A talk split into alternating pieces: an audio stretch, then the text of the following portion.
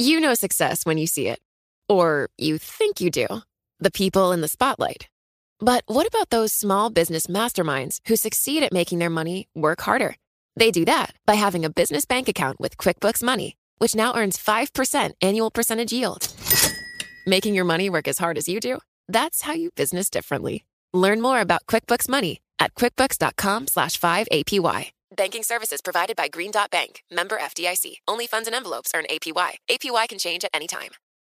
Collaborate for a greener future at the Bloomberg Green Festival, a groundbreaking celebration of the thinkers, doers, and innovators leading the way. From design and culture to technology, science, and entertainment. Hear from inspirational speakers and immerse yourself in climate solutions. July 10th through 13th in Seattle. Title sponsor Amazon. Official airline Alaska Airlines. Get 20% off using promo code Radio20 at BloombergLive.com slash Green Festival. Welcome to the Bloomberg Markets Podcast. I'm Paul Sweeney, along with my co host, Vonnie Quinn. Every business day, we bring you interviews from CEOs, market pros, and Bloomberg experts, along with essential market moving news. Find the Bloomberg Markets Podcast on Apple Podcasts or wherever you listen to podcasts and on Bloomberg.com. So, rates for what's being called directors and officers insurance, uh, they've skyrocketed because there's been a surge in lawsuits by plaintiffs seeking to sue as a group. Now, the latest surge in lawsuits coming as a response to the coronavirus outbreak and how companies may have bungled it in certain cases, according to these plaintiffs. But interestingly, Elon Musk, never one to shy away from making a gesture, said in April he was dropping the insurance policy that protects Tesla's board from shareholder lawsuits. It doesn't mean they wouldn't be insured. It meant meant that he would pay out of his own pocket. It's a fantastic story today brought to us by Jef Feeley and Katherine Chiglinsky of Bloomberg News. And let's bring them in now. Jef, why would Elon Musk have put himself on the line like this? Not that he doesn't have enough money, but I mean, these are potentially multi million, even more lawsuits. Elon is Elon, is what I want to say to start off. Uh, also, I mean, you're talking about an average 44% increase over the last two years of this kind of insurance. It's starting to get a bit out of hand, and the insurance companies insurance companies are citing a jump in the numbers of security suits, and then, of course, the COVID thing, both of which are legitimate reasons. But I mean, 44% in a two-year period, that's a that's a pretty big bump. And you know, I mean, companies are looking to conserve resources given the economic body blows that the pandemic has caused. So Elon sees this as a way of saving money. So, Kat, I want to bring you in here. You cover all things on the insurance side. On this D&O or uh, directors and officers insurance market here, what does it typically cover? What kind of protections does it typically give a board member? Yeah, so it gives them a lot of liability protection in case they're sued. Um, it often, you know, we see it occur when some shareholder files a suit that alleges, you know, they've been hurt because of a stock drop, which kind of makes this a really interesting time period for the market. Um, because, you know, while we did see sort of the stock market crash in a bit of the first quarter, especially in March, it was a broad based decline. So I think that's going to make a lot of these claims a little more intriguing because whether you can prove the cause, whether you were hurt by um, this broad market or if it was just something that really affected a bunch of companies at once, I think is going to be kind of an interesting uh, tension we'll see in these lawsuits. Well, just on that particular question as well, I mean, there are some companies for whom that's more of a problem than others, and Tesla might be one of them, considering we saw its share price go above $1,000 last week. And Elon himself has run ins with regulators from time to time, given his his ramblings on Twitter sometimes, and, and they can move stocks. So is he really putting himself on the line? I mean, what's the worst case scenario for Elon Musk in this in this in this scene, Katherine? Well, I would say, I mean, obviously, if there are lawsuits and they do prove quite um, successful against him, you know, he's got a lot on the line, and that's it becomes quite tricky in his case because there are some conflicts of interest that people have raised. You know, the board members need to sort of make sure his wealth is there in a way to protect them. And um and that's where you know insurance always gets kind of interesting. You know that's why a lot of people turn to sort of the traditional insurers to buy it because they want you know someone who's very separate from the company and the board to insure them so that there's no conflict of interest and and I think those were some of the concerns that you know experts we talked to raised is that Elon is going to have to fork over money if there is a loss and you know, he has obviously got a lot of ties to Tesla and the board, and uh, they're going to have to make sure that they can kind of keep things very independent. Yeah, Jef, I kind of want to follow up on that. If I were a board member at Tesla, I'm not sure. I, am I'm sure I'm a I'm drinking the Elon Tesla, uh, Elon Musk uh, Kool Aid, but I'm not sure I'd be comfortable not having that D&O insurance policy behind me. What's the sense of other companies out there? I mean, this is really unusual, isn't it? It is. And given uh, what uh, Elon Musk thinks about most journalists, I would not sit by the phone waiting for that call for your board appointment. But um, um, the reality is that nobody else that we were able to find has done this. You know, we we poked around. J and J may have. They wouldn't comment on it. They have their own captive insurer. But here's the reality. We quote Skip McBride, who's a, a director at uh, companies such as Bluebell Ice Cream in Texas. He's an old D&O expert, marking for Mark Lanier now. And, and we quote him as saying he would not join the Tesla board without cutting his own separate deal with hmm. Elon Musk that he would write that would leave him no wiggle room on covering litigation against Skip McBride. They may have done that. That may be the way that they have handled that. They, they did not disclose that, by the way, in their SEC filings. What they did disclose is that the that Elon's board had basically chewed over the idea of whether this left them in a conflict position when they found that it did not. So, you know, this is all one big goulash that you've got sort of swirling around involving COVID, you have the insurance industry saying that they face potential losses of $480 billion, that's with a B, every month over Whoa. insurance claims, business interruption, other insurance claims, D&O, 480 billion a month. It's really phenomenal, but I suppose, you know, I mean, if the prices have gone up that much, then I guess you do get to that number pretty quickly. What's the outlook for these coronavirus cases, uh, Jef? Well, I mean, it, here, know, there's yeah, going to be so many of them. Oh, yeah, here's the deal. And you guys mentioned Tesla as being somebody who's at particular risk. I don't see them at particular risk.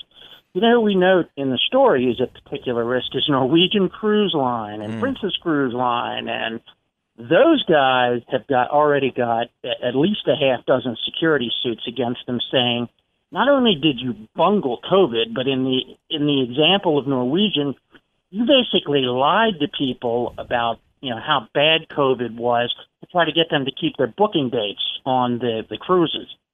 That goes before a jury and i don't even want to think of the number that gets attached in the verdict Jef Feeley, thanks so much for joining us. Jef Feeley is a legal reporter for uh, Bloomberg News, uh, and Kat Chiglinsky, finance reporter covering all things insurance for Bloomberg News as well, with a fascinating story the two had out today.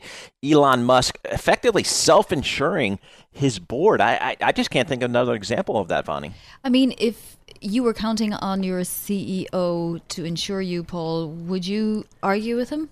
Uh, n- no, I, I don't think so. I mean, I just think the risk, particularly in this environment, are just uh, too great, and I think it's you know it's really too much really to ask uh, for a board member. I think in this environment.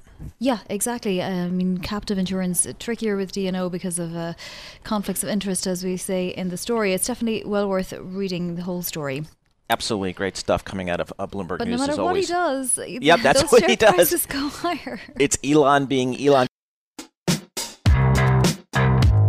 He runs one of the biggest public pension plans in the country, second to maybe only one other. Let's bring in now Chris Ailman, Chief Investment Officer at CalSTRS, the California State Teachers Retirement System.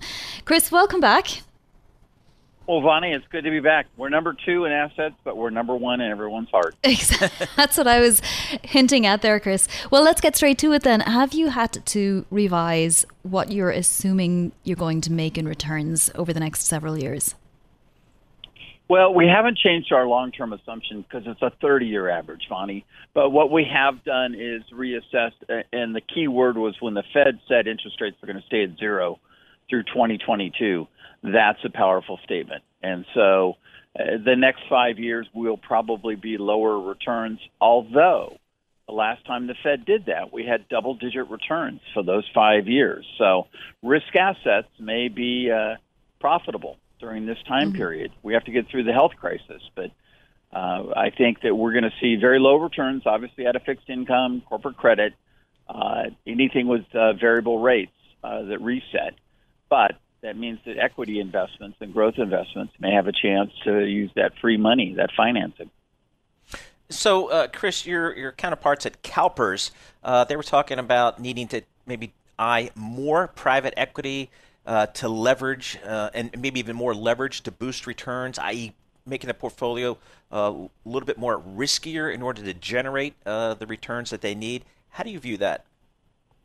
Yeah, Ben Meng's a, a new CIO there. He's really taking a, a comprehensive look at the portfolio, and and we're we're all seeing a, a trend that the Canadians have used, some of the Dutch pension plans uh, and Danish pension plans have used, which is to you know when when interest rates are zero, uh, you borrow money and leverage, and you in, go into growth assets but I think there's a natural for a public pension. There's got to be a limit to that, and and that's what everybody wants to explore.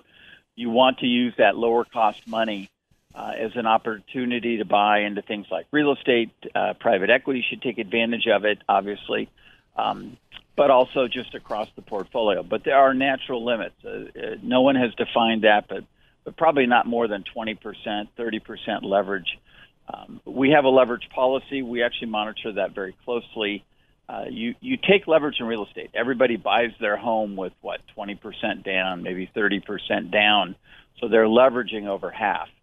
A public pension plan would be doing just the opposite, barely leveraging the portfolio, Paul.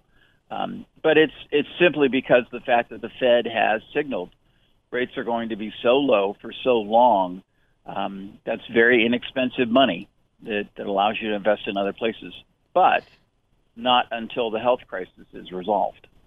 And can I point out, Chris, and correct me if I'm wrong, but you guys would actually have been doing a little bit more of this than other retirement systems for a long time. You've always been a little more into real estate, a little riskier when it comes to venture and growth and even fund of funds and alternatives generally, right?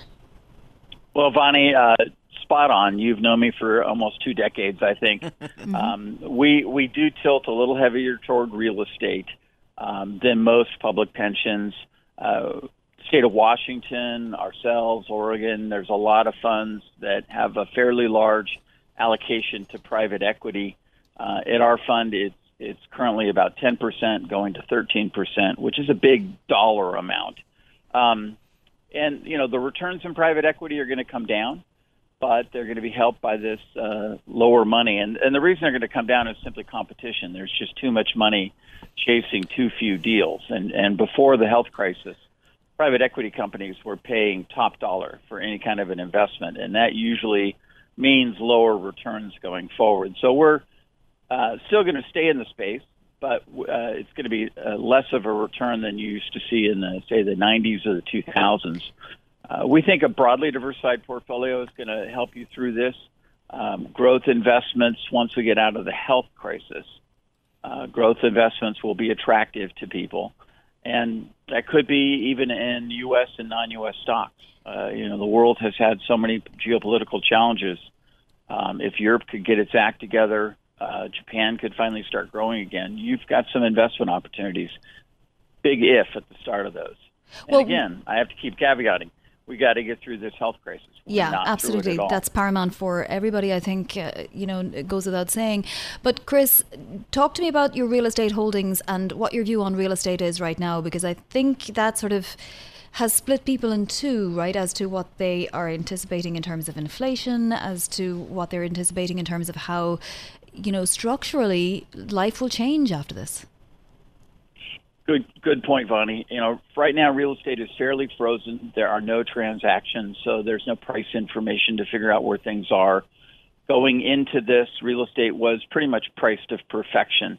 Uh, the real estate our team was doing was more build uh, to core, as we describe it. So, so speculative building, but leasing up the property and making it a core holding most of the return in real estate comes out of uh, your lease income. It does not come out of capital appreciation. As much as people focus on that, I think that will be true. And you're right, the dynamics of the typical downtown office building uh, are going to change. Um, this is the first time in my 40 year career I've been able to work from home. You know what? I like it. and I know my staff 80, 90 percent of my staff likes it. So I think we're we're still going to have to come back to the office. They're all at your have home. to interact. yeah, it, it it is amazing. You know, there, but there's less interaction. There's less dropping in in people's office and sharing ideas. We need that interaction, that that creativity, and the culture. There's no culture when you're working from a Zoom screen. So uh, but I think we're going to see a new dynamic where, yes, a lot of people, at least a few days a week, maybe a week a month, work from home.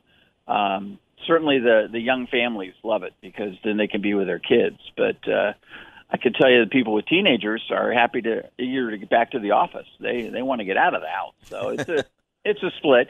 But you know, uh, the other part of real estate, uh, apartments, uh, industrial, um, all of those uh, wonderful Amazon fulfillment centers uh, those are still very profitable. There are subsegments in real estate, such as uh, uh, the server centers, where the internet has to be kind of housed or hubbed. Uh, those are profitable. So, you know, I think I've always liked industrial uh, because it's just uh, big and bold and and not a lot of landscape, so you don't have to water it. As long as the trucks pull up, you're making money. Um, uh, retail is going to be challenged, obviously, yep. but people do want to go back to the mall. But we've been we've in retail we've been underweight, and we have been in uh, grocery anchored kind of local chains right. and and uh, centers for a long time. Hey, Chris, thanks so much for joining us. We always appreciate uh, hearing your broad perspective. Chris Ailman, Chief Investment Officer for the California State Teachers Retirement System. They got a couple dollars under management, about 239 billion based in Sacramento, uh, putting that money to work for all the good teachers from the state of California. Success is more than the final destination. It's a path you take one step at a time. It's discipline, it's teamwork, and it's the drive and passion inside of us that comes before all recognition. It's what Stifel's been doing for over 130 years. Quietly, yet strategically, Stifel's become one of the fastest growing wealth management and investment banking firms in the country. Our financial advisors go beyond traditional wealth management to provide clients with direct access to one of the industry's largest equity research franchises and a leading middle market investment bank because success is the drive it takes to keep climbing, the passion to keep investing, the best of each of us made better by the best in all of us. And that is where success meets success. Start your journey at stifel.com. That's S T I F E L.com. Stifel Nicolaus and Company Incorporated, member SIPC and NYSE. Supreme Court has been uh, busy here today. A divided U.S. Supreme Court ruled that federal law protects gay and transgender workers from job discrimination in a decision that gives millions of LGBT people new civil rights. To get the latest on this, we welcome Greg Stohr. He covers all things on the Supreme Court for us. Greg, so give us a sense of how important this decision is, Greg. Was it expected? What's your take? It's hugely important. Uh, more than half the U.S. states don't cover sexual orientation and gender identity through their own anti discrimination laws. And what that meant was, in most of the country, it was perfectly legal for an employer to fire somebody because of his or her uh, gender identity or sexual orientation. Now that can no longer happen. And it's a ruling that came out of a pretty conservative Supreme Court. Yeah, isn't it phenomenal, Greg? Because it's it's quite ironic that even though we had that massive decision a few years ago in 2015 legalizing same sex marriage nationwide that still people could have been fired from their jobs for the very same thing for being gay. Yeah, ironic is exactly the right word for it, and, and it's something that uh, a lot of people did not know. But uh, that decision involving gay marriage was a constitutional decision. This was a matter of interpreting uh, the 1964 Civil Rights Act. Uh, that law says that you can't discriminate against somebody on the basis of sex, and the core question for the court in this case was a somewhat technical question, which is whether that phrase, word sex covers sexual orientation and gender ident- uh, identity, and the Supreme Court today said yes, it does. So it's interesting, Greg. I saw the conservative Justice Neil Gorsuch and Chief Justice John Roberts joined the court's four liberals in the 6 3 majority vote. How surprising was that to see those two conservative judges uh, vote this way? Chief Justice was probably more surprising. A lot of us had watched Justice Gorsuch during the arguments, which were way back in October, um, and he suggested that he might actually read the statute this way. So there was at least the possibility after the argument uh, that he would join the liberals in the majority. Uh, Chief Justice Roberts did not suggest any such thing, and, and he had actually been in dissent in all the court's big gay rights decisions uh, leading up to this moment. Uh, so I'm not sure I would have guessed that he would have been there. This was something that was certainly in the mix, but again, given the overall direction of the court, it's a court that has become more conservative since Donald Trump got to appoint two justices, including Gorsuch. Uh, you know, you have to say, uh, wow, it's it, it's it's quite a surprise to see this court issue this ruling. Well, and in fact, it was actually a trio of cases they were considering. So the two gay rights cases, but also a very interesting case, a transgender rights case. It concerned a Michigan funeral home chain that fired Amy Stevens. She was preparing to start living openly as a, a woman. Tragically, though, she she's died now, and the Supreme Court has come out with a decision just more than a month after she died. Yes, uh, she, she did. Uh, she had had health problems for for a while. Um, you know, she she did get to see a federal appeals court rule in her favor, but of course, when the Supreme Court got involved, that victory for her was was in jeopardy. Um, you know, her name will certainly be remembered as uh, someone who pushed this issue, uh, who insisted that she should be treated equally, uh, that she should not be discriminated against because she had decided to to begin living uh, openly a, a, as a woman. Uh, but yes, uh, tragic for her that she didn't live to see this day. It's interesting, Greg. Uh, Tim Cook, the CEO of Apple, uh, just came out applauding uh, the Supreme Court decision here. What's the general feeling of corporate America as it relates to uh, these types of rights, and, and what do you think the response will be to this ruling? I think there'll be a lot more of, of what you just heard from, from Tim Cook. Uh, corporate America was, was generally on the side of expanding LGBT uh, rights, uh, in part just a, a calculated business decision that they want to see clear rules, and now they know what the, the rules are. Uh, they cannot discriminate, uh, you know, and it's a nationwide rule. They don't have to worry about a patchwork uh, across the country. Uh, but there's also, you know, you, when you talk to, to a lot of corporate leaders, they talk about how important it is for them to to maintain a diverse and welcoming workforce, uh, and this is something that, uh, in their minds, will certainly uh, push us in that direction. Yeah, it's amazing. Uh, just more broadly on the docket and what's left for the rest of the year, and who will write the decisions, Greg? I know you've been keeping track. well, I, I wouldn't have guessed that Justice Gorsuch was going to write this decision, so I don't know who's going to write what going forward. Uh, one big one we're waiting for, we should get uh, pretty soon, is uh, whether President Trump can abolish the DACA deferred deportation program. Uh, that's obviously going to be very contentious. We're going to have uh, rulings on abortion, religious rights, and then probably near the very end of the term, rulings on those subpoenas by the House and a New York grand jury for President Trump's financial information. That will no doubt be one of the most politically divisive uh, rulings of the term. And just on which justices are left to write decisions, at least? Well, it, it could be uh, the way it works out. I would expect Chief Justice Roberts to write some of the big ones. Uh, the, the, the whole dynamic of who writes what opinion, uh, opinion is, is dependent on the sitting in which the court uh, uh, issues its ruling. So at this point, it's a little hard to, to guess. Um, uh, I do think Chief Justice Roberts, a very good chance he will be the one writing the DACA decision. Beyond that, it's a little hard to, to speculate. Mm. All right. Well, it is uh, fascinating. We'll keep an eye on all of your stories, particularly that seminal decision today from the Supreme mm. Court, which yeah, gives. Uh, millions of LGBT people new civil rights. Yeah, it's really it's extraordinary. I wasn't aware that that many states uh, did not have that protections uh, at the state level. So obviously, this is a, a, a compelling uh, and exceptionally important uh, ruling here by the Supreme Court. And it's always the incremental decision that makes change, right? Our thanks to Greg Stohr, Supreme Court reporter for Bloomberg. It is time for a Bloomberg Opinion segment. Max Nisen, biotech, pharma, and healthcare columnist for Bloomberg Opinion, joins us.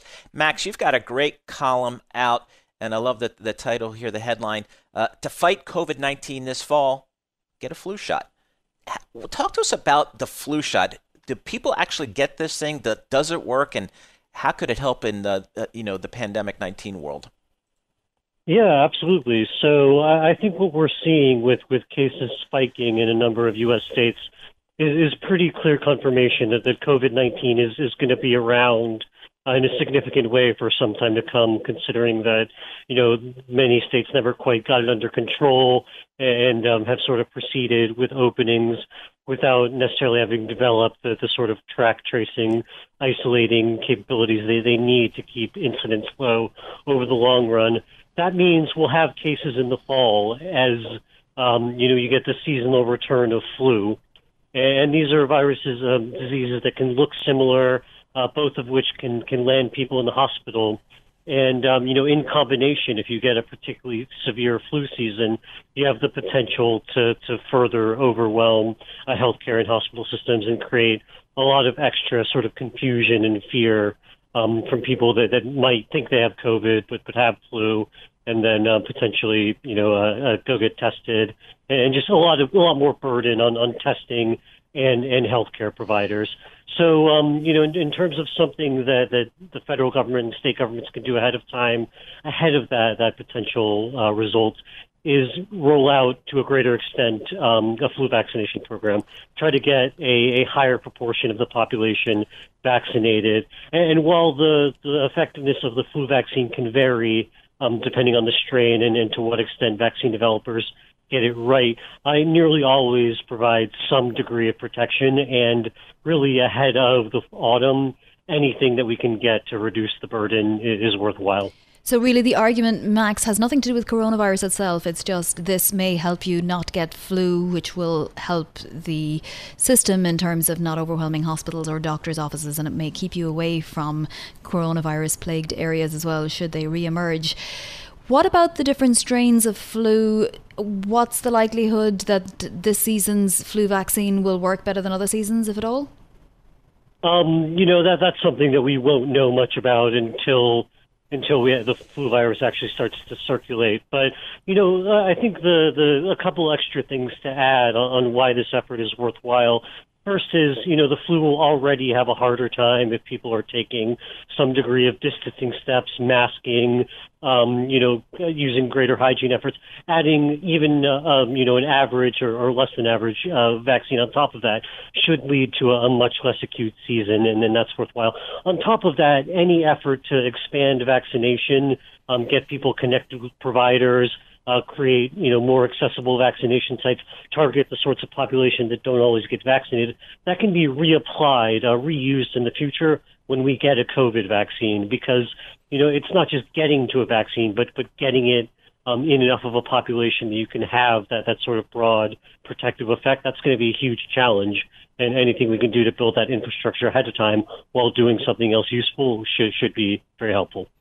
So, Max, I know this is a, a very fluid uh, area here, but give us a sense of kind of where we are in terms of the vaccine. I know we've got many, many uh, groups, many companies, many research universities working towards it. Kind of give us just a 30,000 foot view of where we are right now. Uh, still in, in very early stages. Uh, we, we just got some limited data from a vaccine out of China, Sinovac vaccine. Uh, and, you know, it, it looked, it's what you wanted to see some degree of immune reaction, uh, no severe safety events. But as with Moderna, pretty limited data disclosure. Um, you know, we're really there, there's going to be sort of a low bar for moving into larger studies because we we want to try as many different vaccine approaches as possible. It's going to be some time before we have a really solid sense of what's likely to succeed and and when and what what the most effective vaccines will be. So still early days, but but lots of progress being made.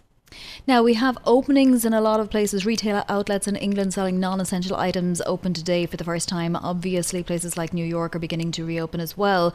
But Dr. Anthony Fauci suggested bans on travel to the United States may remain until a vaccine arrives. How likely is that, Max? Uh, you know, I think it depends on the situation going forward and and it, you know some of those will be you know rel- directed at other countries, other countries that still have severe outbreaks. Other countries may be hesitant about letting people travel here, uh, just be considering that the virus continues to circulate at high rates. It, it all depends on the extent to which um, you know states take action to to keep renewed outbreaks under control, uh, continue to to do all of the many things governments can do independent of the vaccine to, to keep incidents low in the long run. Well, I would urge everybody to keep up with Max's writings. He's writing a lot of Bloomberg opinion pieces yep. on the actual infection. Yeah, absolutely, Vonnie. It's uh, you know it's interesting to see here. There's a couple of paths here. We've got the path towards treatments of uh, the uh, illness as well as vaccines, and we know that uh, again, healthcare companies, research universities, uh, doctors, and scientists across the world uh, are working towards this. And you know, people are just kind of waiting bated breath to see kind of how this progresses, and hopefully we can get a, a vaccine sooner rather than later. Yeah, exactly. Thanks to Max Nisen, Bloomberg opinion columnist. Thanks for listening to the Bloomberg Markets podcast. You can subscribe and listen to interviews at Apple Podcasts or whatever podcast platform you prefer. I'm Vonnie Quinn. I'm on Twitter at Vonnie Quinn. And I'm Paul Sweeney. I'm on Twitter at PT Sweeney. Before the podcast, you can always catch us worldwide at Bloomberg Radio.